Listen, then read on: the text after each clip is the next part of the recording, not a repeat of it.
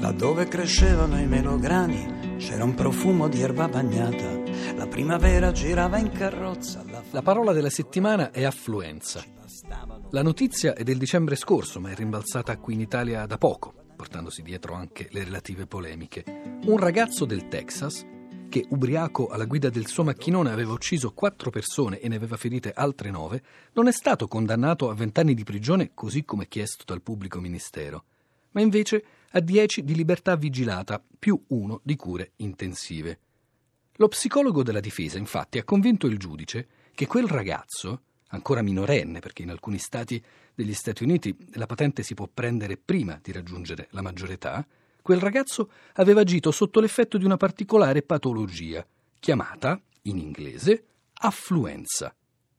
Affluenza, la sindrome di chi è ricco ma vuole sempre di più, la sindrome di chi è ricco e non riesce a gestire le tentazioni che ne derivano, la sindrome di chi è ricco e per questo soffre di ansia, stress, crisi di panico.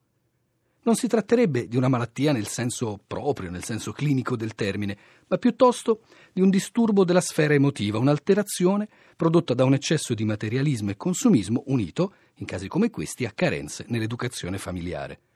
Ora, di là dal fatto che la cosa esista veramente, di là dal fatto che davvero possa giustificare una sentenza di questo tipo, sentenza che a molti è suonata infatti classista, quello che qui ci interessa è la parola con cui viene chiamata la cosa affluenza. Affluenza che in italiano si presenta come il classico neologismo semantico, cioè un nuovo significato che si aggiunge a quelli che già aveva una parola preesistente, perché affluenza circola in italiano già dall'inizio del Trecento e proprio con il valore di abbondanza, un valore a cui poi nel tempo se ne sono aggiunti altri, si pensi ad esempio all'affluenza alle urne, e tra i vari significati che si sono poi stabilizzati c'è da qualche tempo anche un valore tecnico, un significato specifico del linguaggio dell'economia. L'affluenza, intesa come ricchezza, è un termine con il quale si indica la quantità ed il tipo di beni e servizi pro capite che sono consumati da una popolazione. Ecco, questa affluenza, quella dell'ambito economico, è quella che in inglese è affluence. E da qui dobbiamo partire da affluence per risalire all'origine del neologismo affluenza. Infatti, L'inglese affluenza è una di quelle parole che in italiano chiamiamo parole macedonie, che nella terminologia internazionale si chiamano parole portmanteau. Parole cioè formate dalla combinazione di altri pezzi di parola. Nella fattispecie da affluence, nel senso appunto di ricchezza, opulenza, più influenza, nel senso di influenza, cioè della malattia che in italiano ha lo stesso nome. E la malattia ha lo stesso nome perché in effetti influenza è un italianismo che si è diffuso in molte altre lingue d'Europa e non solo alla metà del Settecento, più precisamente nel 1743, l'anno in cui, proprio a partire dall'Italia, si diffuse in Europa una tremenda epidemia.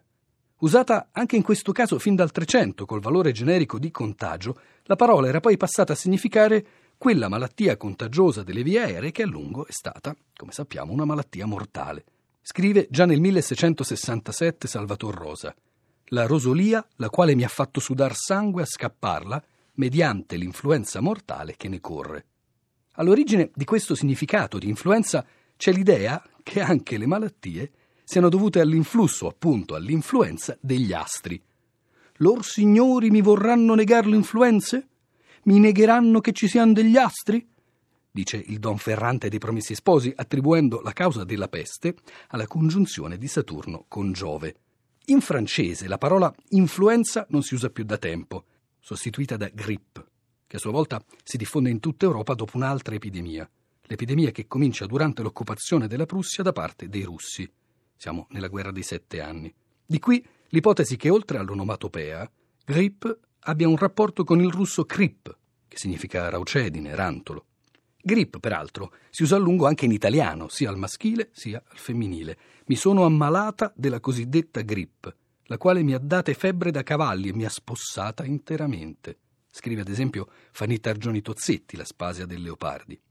E proprio grip è insieme con influenza uno dei modi in cui la malattia è chiamata in inglese.